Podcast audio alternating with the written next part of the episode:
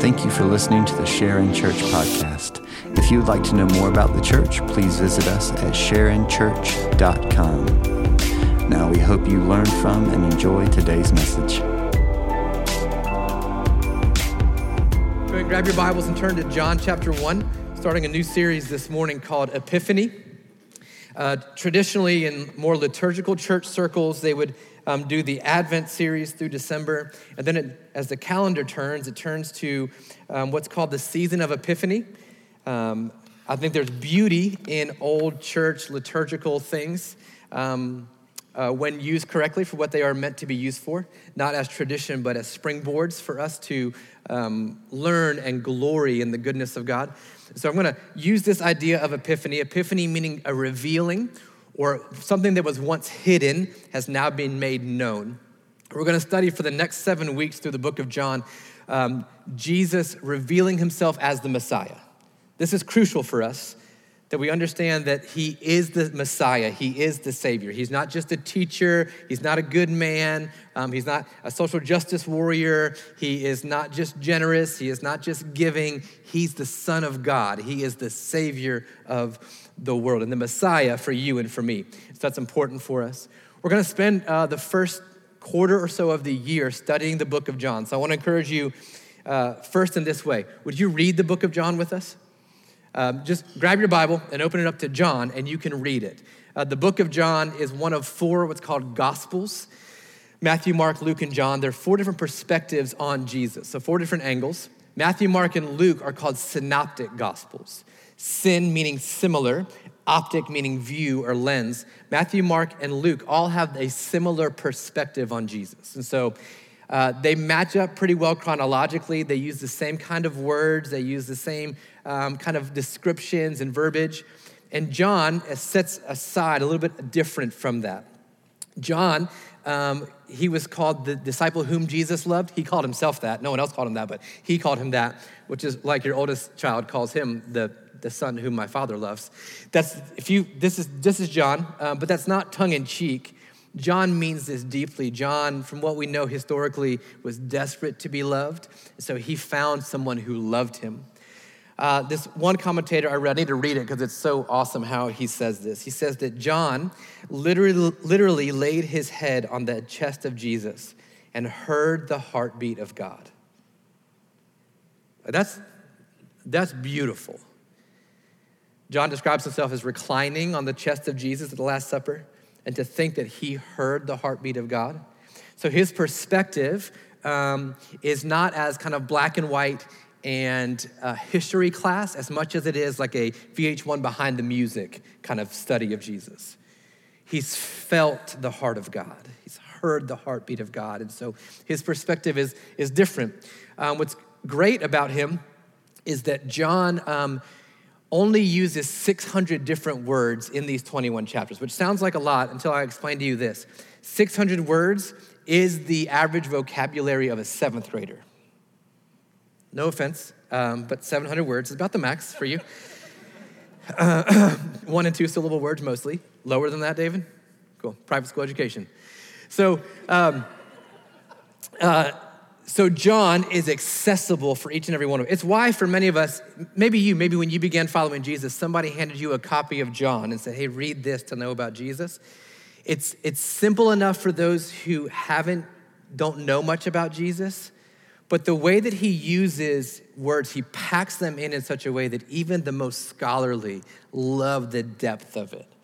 So I want to encourage you, um, find your Bible, get open up to book of john and let's just read together over the next month or so. Read as much as you can during the day or during the week. Gather as much as you can. We're going to start to provide some resources to help you. I just i want to encourage you. Many of us want to read the bible. We just don't know where to start. I want to encourage us. Let's just start in john this year. Let's just start there. Um, we said last week um, that as we wait for the return of jesus as we what do we do? Like in 2021 and 2022 and 2023 what do we do for the 75 80 100 years we're on this planet? What do we do with it well, Peter tells us in 2 Peter chapter 3 that we are to grow in the grace and knowledge of our Lord and Savior Jesus Christ. That's what we are to do. And again, I know uh, for those of us who want practicality, this is gonna pinch, it's gonna hit a nerve for us because growth takes time, it takes devotion. It's not um, five steps to a healthy marriage or seven steps to unlocking the stock market. That's, that's not what this is. This is no get rich quick scheme, it's no quick way to uh, raise godly kids. It's none of that. This is know Jesus. How do, how do we know Jesus better? And um, I know it's a desire of our leadership and our elders and staff that as a church, that we would be a church who just knows Jesus. More than anything else, we know Jesus. So that's our pursuit. So we're going to do that through, um, through the book of John. What's great about John is that John doesn't hold back, he doesn't pull any punches. John um, doesn't give us um, like three or four episodes of a documentary just to tell us the backstory so then we understand more of what's happening. From the, from the get go, he's just to put his foot on the gas pedal and he's to go. Um, he's not to not going to try to flower it up. He's, he's just going to give it to us straight from John chapter 1, which means this for a few of us, there's no on ramp for us. We're just going to have to go from John chapter 1. Like there's no easing in. Uh, we're just going to have to ride the ride as, as we hit it. So we're going to start from John chapter 1. And it's beautiful for those of us who just, just tell me how it is. Just, just tell me how it is. Um, I like that about people. I'm not very good about that. I want people to like me, so I don't tell them the truth very, very often. I, am working on that. Um, but there are some of you that um, have really blessed my soul in that you're just gonna tell me what you think about me and not pretend. And I like that. Like, if you don't like me, just tell me you don't like me. It's better that way. I don't have to guess and try to figure it out. And so I've, you know, it's emails and meetings or whatever, and I'm, I'm great with that. This is who John is. John's just gonna kind of just tell us who Jesus is. He's just gonna start with it um, from John chapter 1. This is going to be a biography. Um, I love biographies. Um, I'm, I don't know what it says about me, but I, I, I, love documentaries right now in my life. I love watching a good documentary, particularly about a person. I like watching behind the scenes about athletes in particular and uh, maybe some historical figures, but I really, I really enjoy that. So this is John, a biographical sketch of Jesus. So you guys ready? John chapter 1, we're going to be here for like 15 weeks, so get used to turning to John. John chapter 1 the apostle, the disciple whom Jesus loved, and he begins this way In the beginning was the Word. In the beginning was the Word. Now, he tells us at the end of the book in John chapter 20 why he wrote the book, and I skipped this. Sorry, Carrie.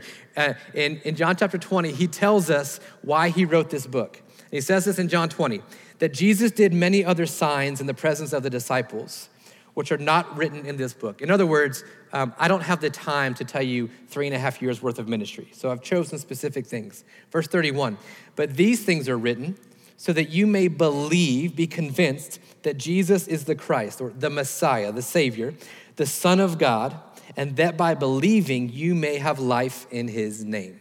John's not gonna make you guess why he wrote the book. Here's why he wrote the book that you might know that Jesus is the Messiah and that by knowing that, you would believe in him, and that by believing in him, you would find true, everlasting, full, abundant life in his name. Is there anyone among us this morning who wants, is desiring true, abundant life today? John's gonna tell you how to get it.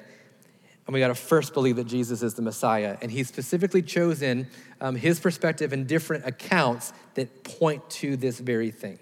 So, John chapter 1, verse 1 In the beginning was the word. Again, 600 words, so John's intentional with what he chooses to use. And the first three words are in the beginning, which should take us back, right, to Genesis chapter 1, verse 1, where the Bible is written, In the beginning, God created. The other gospels, uh, Matthew begins with the genealogy of Jesus, like all the generations of Jesus. Uh, Luke begins with some family members of Jesus and Elizabeth and Zechariah and a relative named John. And so he goes there. Mark gives us a similar account. But John's going to take us further back. And I love this because I, I, think for us, we have to root our New Testament understanding in Old Testament scripture. And so he takes us back to Genesis chapter 1. So he's going to say G, uh, Jesus didn't just enter the scene at Christmas. That's a theological fallacy that there was no Jesus until the New Testament. He's going to say, in the beginning, before there was creation, when the world was formless and void, Jesus was in the beginning. So it's a reference to Genesis, and it's a way that John's to lead us to this idea that with Jesus, there's been a reset on society. With Jesus, there's been a reset of our hearts. With Jesus, there's been a, a new beginning happening. In the beginning, was the Word. So now John's going to refer to Jesus as the Word. And I said this is a simple, intentional text, but we get very confused off, off the top here at the beginning. This idea of the Word, let's, um, I'm to try to use this analogy, just hope this works because we got to move through it quickly. The idea of the Word, if you want to know what somebody is thinking or feeling, um, listen to the words they say. If you want to know the invisible things that they're thinking in their heads, read their words or listen to their words. Husbands, if you want to know what your wife is actually thinking, actually listen to her words and listen to how she communicates those words, right? So if we want to know God, this is what John is saying God has revealed himself, the invisible qualities of God, through his words or the word, which is Jesus. Again, back to creation. How did God create? He spoke his word. The word takes ideas and makes them manifest. That's what John is saying. Jesus is the manifestation of the invisible qualities of God. It's the invisible made visible. This will help us. The author of Hebrews, Hebrews 1, says this In the past, God spoke to our ancestors through prophets at many times and in various ways. But in these last days, in the days of the New Testament, in the new covenant, God has spoken to us by his Son, whom he appointed heir of all things, of all things, and through whom also he made the universe. How does God speak? Well, God speaks primarily through Jesus. What is God thinking? Well, what does Jesus do? This is what John is telling us. In the beginning was the Word. Uh, Frederick Bruner, who is a uh, theologian who is German, obviously, he says this We long to know who God is and what God thinks and does. And in Jesus, his most personal word, God has spoken to us in the most human way possible, giving us his innermost thoughts and heart in deeds that are as profound as his words. In Jesus, God is giving us his innermost thoughts and heart. We'll get back to more of that here in a second. Let's continue in verse 1. Uh, in the beginning was the Word, and the Word was with God, and the Word was God. Notice the, the presuppositions. He was with God, and He was God. So here's um, a theological term called the Trinity that we're seeing here.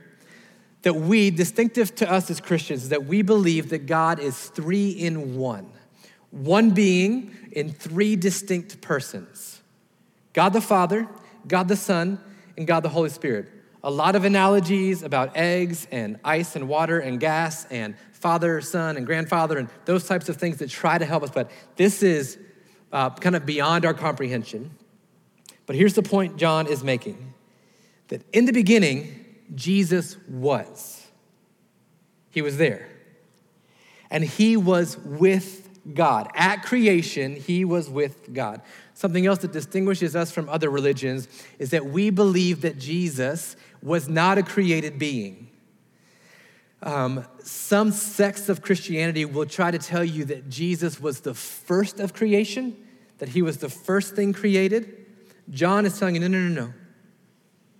At creation, Jesus was already there. He was with God and he was God, separate from God, but also fully God. A distinct person of God, but with the fullness of God, the authority of God. Does that make sense? I didn't think so, but it, it helps, right? Um, distinct, but also God. So when we worship Jesus, we worship Jesus as God. He is God. This is important because if he's not God, he doesn't have the authority to forgive sins. If he's just a deputy of God, he doesn't have the authority to forgive sins. If he's just the assistant to the general manager for God, he doesn't have the authority to forgive sins. But he is God. In the beginning was the Word, and the Word was with God, and the Word was God. Verse 2 He was in the beginning with God. So John's going to drive this point home. In the beginning, Jesus was. He didn't just show up at Bethlehem, He's been, and He's always been he has a firstness to him. Uh, theologians will call that preeminence. He is first. Verse three, all things were made through him. Now, we don't think of Jesus as the creator, right? We think of God the Father as creator. Well, if God created through words and Jesus is the word, then that all things were created through him, the word. And without him, without Jesus, was not anything made that was made. Everything we see has been made through Jesus. We'll come back to that. Verse 4 In him was life, and the life was the light of men. The light shines in the darkness, and the darkness has not overcome it. Talked about that Christmas Eve, whole other sermon. Verse 6 Now, there was a man sent from God whose name was John. There are times when I read the Bible and I just feel like God could have been a bit more clear. Like there's um, a hundred billion other names you could have chosen to name people. Like you could have made up names. We wouldn't know anything different. Like Melchizedek, is that a name? I don't know. God just put consonants together and made up a name. And yet, he chooses to have an apostle named John who writes about another guy named John, and my other brother named John, and my other brother named John. And anybody else get confused about the Marys in Scripture? Like, which one's Magdalene and which one's a mother and I, who's what? Which one has Martha as a sister? I, I don't know. And so now we've got another John, the Apostle John. We've got this John. We've got John Mark, who goes by Mark most of the time, but sometimes by John Mark. I, it's confusing. Uh, but it also points to the reality of Scripture um, that people name their kids similar names and that there are other Johns running around in the world. So this is John, and you've heard him as John the Baptist. Um, just to clear up any confusion. I'm going to refer to him as John the Baptizer. He wasn't a deacon at First Baptist Jerusalem, like he wasn't just the first um, denomination Baptist. He, he literally baptized people. He was the one who leapt in uh, Elizabeth's womb in Luke. This is a relative of John. So, John the Apostle is speaking of John the Baptizer, that this John the Baptizer came as a witness to bear witness about the light, that's Jesus, that all might believe through him. John the Baptist was not the light, even though people thought he was. He came to bear witness about the light. We'll talk more about John the Baptizer next week. Uh, verse 9 The true light, Jesus, who gives light to everyone, was coming into the world. Philippians 2. He was in the world, and the world was made through him, and yet the world did not know him. John keeps going back to the world was made through him. He was there at the beginning. He is God, He's the creator. So, this is going to feel like two separate sermons, um, but this is a point I want to drive home because I feel like as I've prayed and thought through our church, we need this today. So, here's, what, here's the truth Colossians chapter 1 uh, says that, Paul says that Jesus is the, invi- the visible image of the invisible God, and that by him all things were created in heaven and earth, visible and invisible, whether thrones or dominions or rulers and authorities. And then Paul wraps up Colossians 1:16 with this phrase. All things were created through Jesus and for Jesus. So here's why it's important for us to understand that Jesus was not only present at creation, but things were created through Jesus at creation because you and I, we were created by Jesus and for Jesus. By Jesus and for Jesus.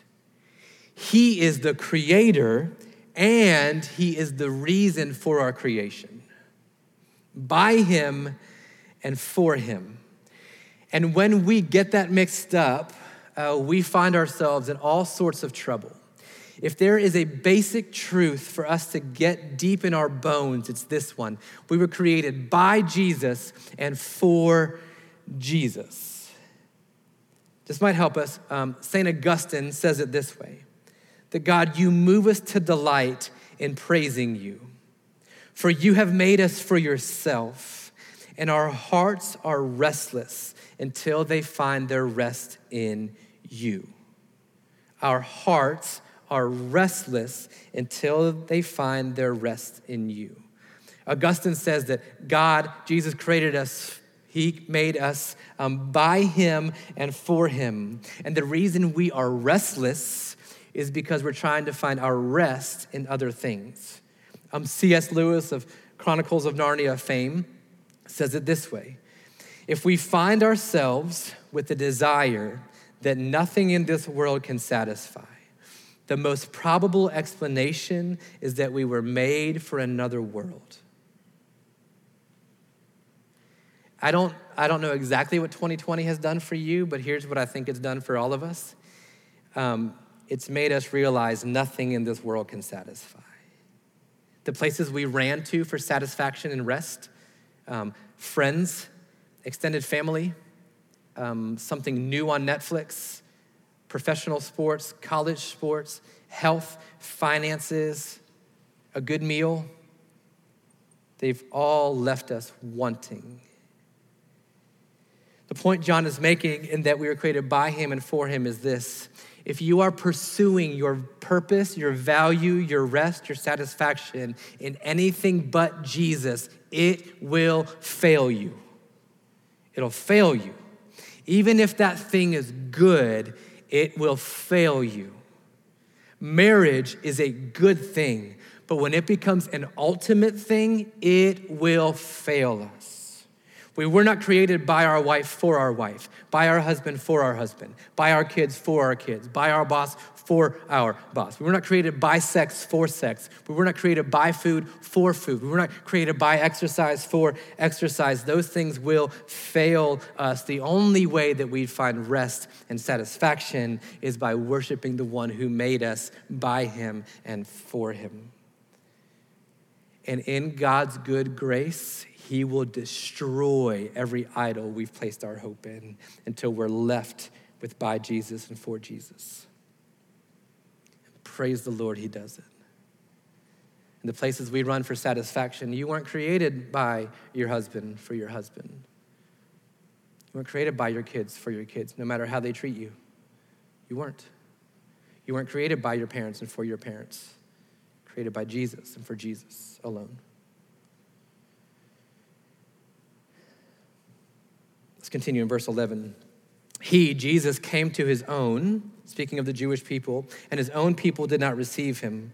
Verse 12, but to all who did receive him, those who believed in his name, that's the whole point of the, of the book of John, he gave the right to become children of God. Notice the language in verse 13.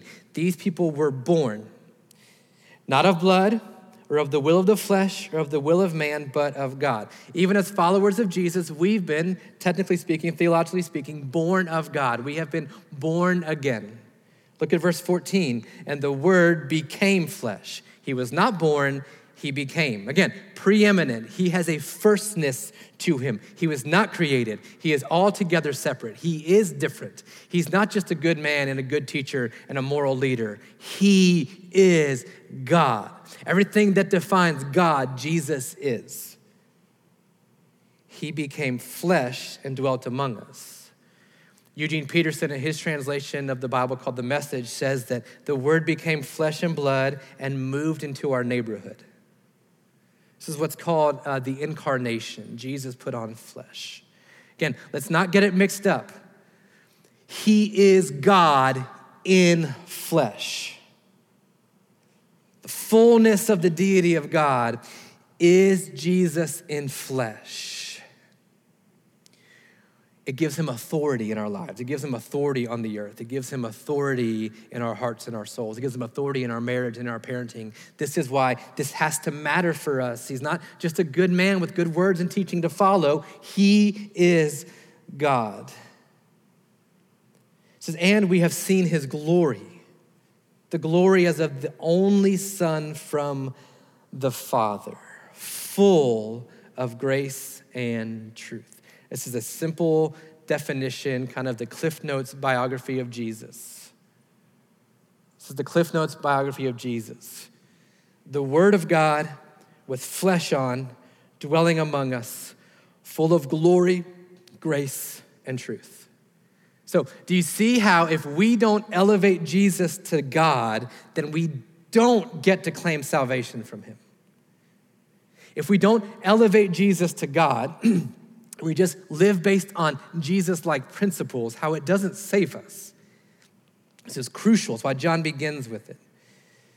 Full, overflowing with grace and truth. This word um, full, excuse me, is the same way that our seven year old pours chocolate milk in the morning. I pour chocolate milk knowing that you can't have too much of this or I'm going to lose you for the day. He pours chocolate milk with, if I don't get some on the counter, I haven't gotten enough. Uh, when, he is, when his cup is full of chocolate milk, it touches everything around it too. This is what it means that he's full of grace and truth, that every nook and cranny of the counter is full of grace and truth. Verse 15 John, the baptizer, again, that gets confusing, John the baptizer, bore witness about him and cried out, This is he of whom I said, He who comes after me ranks before me, because in fact he was before me. More on that next week. Stay tuned. Verse 16. So after that um, paragraphical statement, now John continues his statement from verse 14. For from his fullness we have all received grace upon grace. So the reason it's important that we understand that he is full of grace and truth is because there's something coming out of that. He's not just full of grace and truth to be full of grace and truth. He's full of grace and truth because he has to be that something's going to come out. And this is what's coming out in verse 16. From his fullness, from the fullness of grace and truth, all the way back to the previous verses, from the fullness of his grace, grace and truth to the fullness of him being deity, of him being full of God, to him being full of being the authority of God from creation. His fullness is based on his firstness. If he's not first, it doesn't matter what he's full of. But because he's first, right, he's preeminent. He was with God and is God. Because he is that, he's full of God, he's full of authority, and he's full of grace of truth. From this fullness, we have all received grace upon grace grace in place of grace, grace piled up on grace, grace stacked on grace, upon grace, upon grace, upon grace. Grace scares a lot of us because our grace has been taken advantage of, or we've seen grace taken advantage of. And so we have decided within our own hearts that we will become the sheriff of grace to make sure that no one else takes advantage of grace. And so we will talk about grace, but we'll also talk about that there's an end to grace. Well, John would disagree with you. There is no end to grace. It's grace upon grace upon grace. But it's not human grace. This is godly deity from the fullness of God kind of grace. And this grace is different than the kind of grace that we give people that just sweeps things under the rug. This is light that calls out darkness, calls it what it is, and says, I know and I still love you.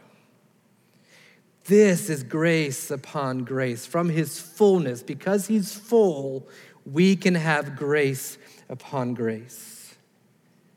Verse 17, you see, the law was given through Moses. That was one form of grace. The grace that would call us out, that would point out that we don't have enough, that we are sinners, that we can't be perfect enough. That first bit of grace through the law was given through Moses. But grace and truth has come through Jesus Christ. The grace of grace and truth through Jesus piles on top of the grace of the law, and it keeps piling and keeps piling and keeps on piling. We live in a culture where grace and truth are mutually exclusive, they can never coexist. Right? Bible says otherwise. The only way for grace and truth to exist is if they exist together.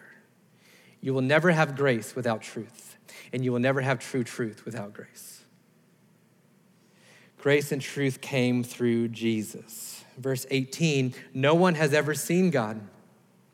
The only God who is at the Father's side. This is Jesus at the side of God. He has made God known. he has helped us to understand God.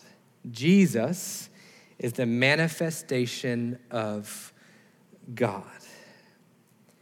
Um, maybe I'm alone, but I think we can all relate to this. Have you ever read the Old Testament and left with more questions about God than actual like statements about God?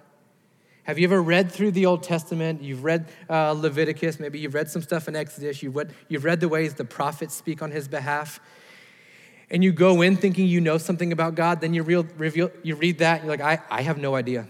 I have no idea who God is. Because at one point, he seems so loving and kind, and then the next moment, he seems like he's really angry.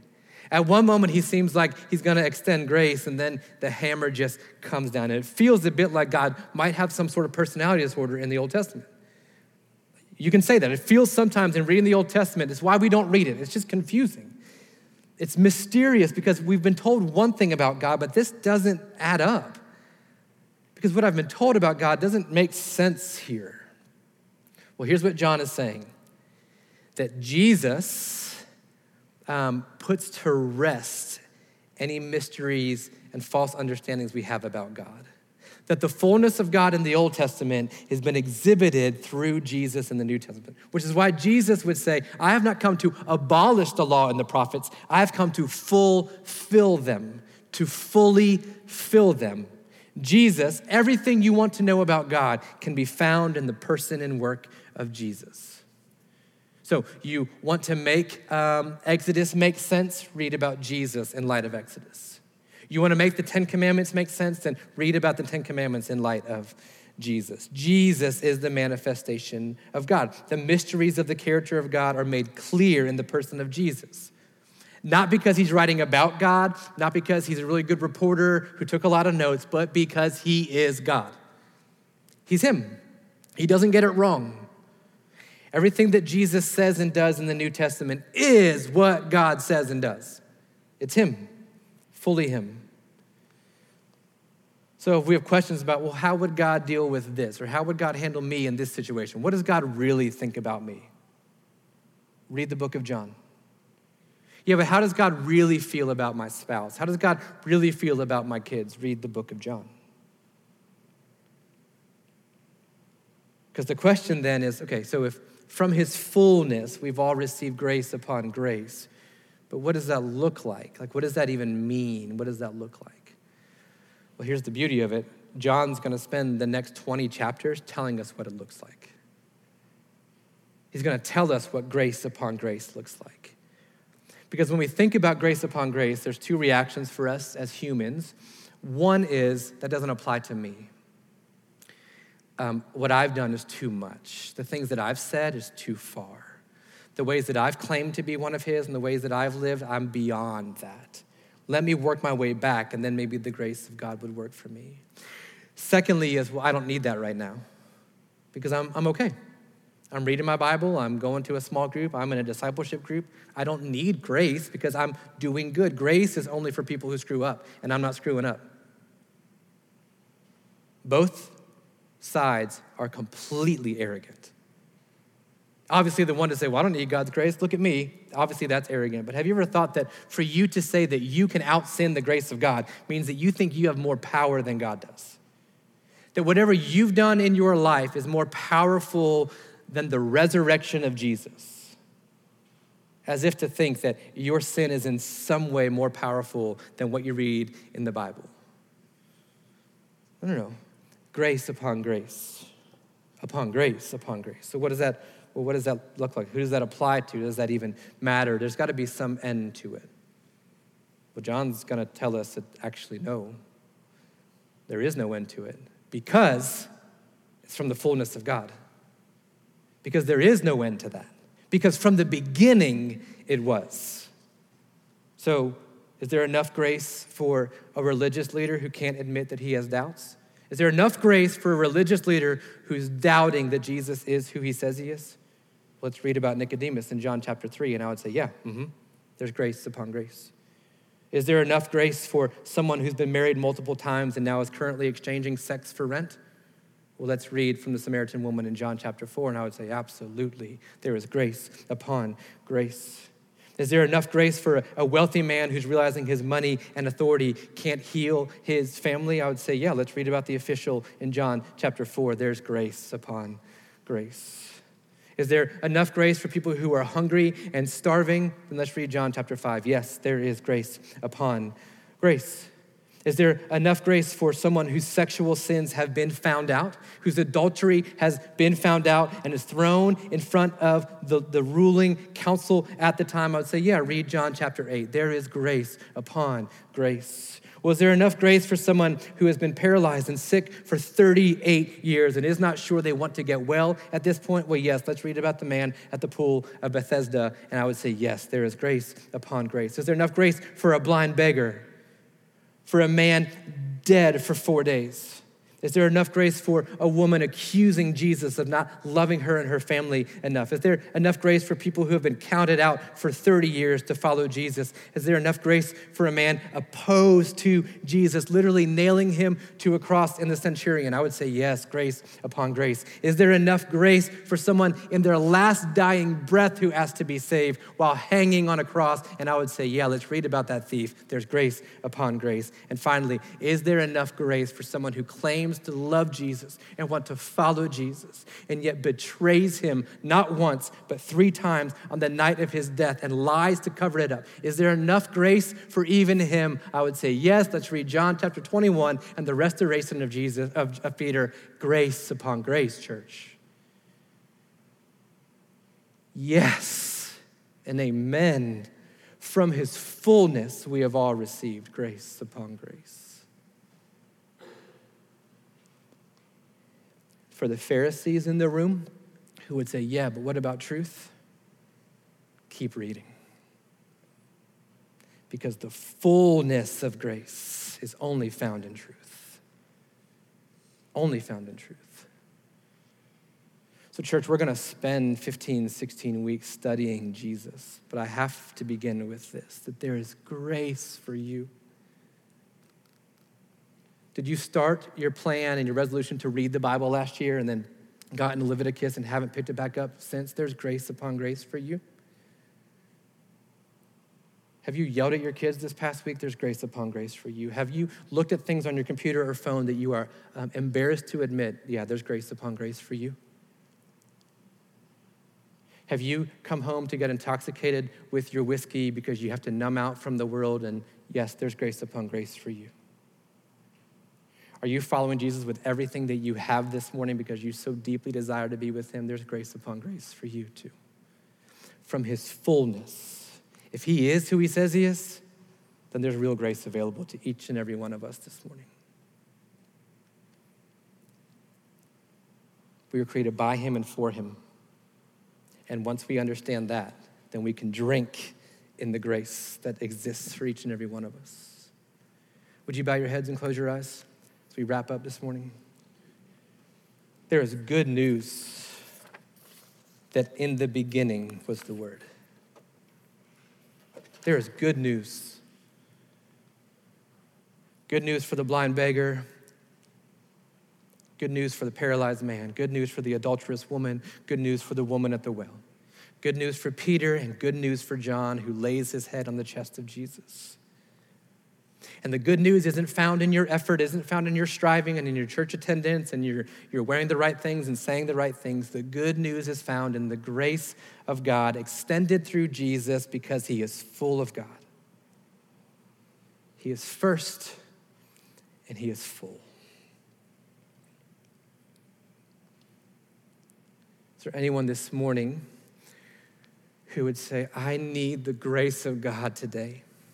I need it to get through what I'm going through. I need it for the power to get through um, what I'm doing, dealing with in my parenting and in my marriage and in my job. Anybody at this morning, just raise your hand and say, I need the grace of God today. Should be more of us, but yes, yeah.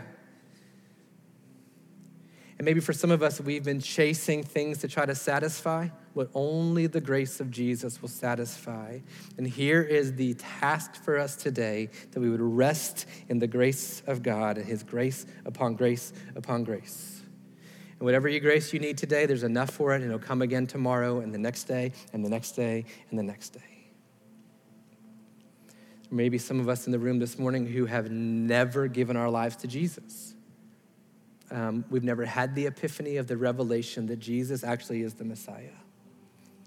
Anybody here this morning who would say, No, for the first time, I think I'm seeing Jesus as the Messiah, and I, I want to give my life to him. I want to follow him. Anybody this morning, you'd raise your hand and say, I want salvation through the Son of God this morning.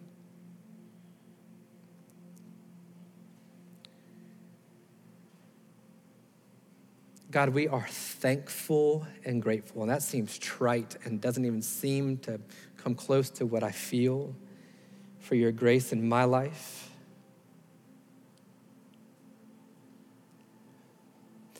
God, there are many of us in the room who are restless today. Our hearts are anxious, we're fearful, we're frightened about tomorrow. we're not sure we can make it through today. God, would you um, give us the courage to surrender the things we're chasing that aren't satisfying, that aren't giving us rest, that we would just fall back into the ocean of your grace today that is stacked up, piled upon pile upon pile of grace. Uh, we're resting in it and depending on it today, Father, depending on it for us personally, for our families, and for our church. May we be a church that is uh, full of grace grace from you, and grace for ourselves, and grace for others. True grace. True grace from your fullness. In Jesus' name I pray. Amen.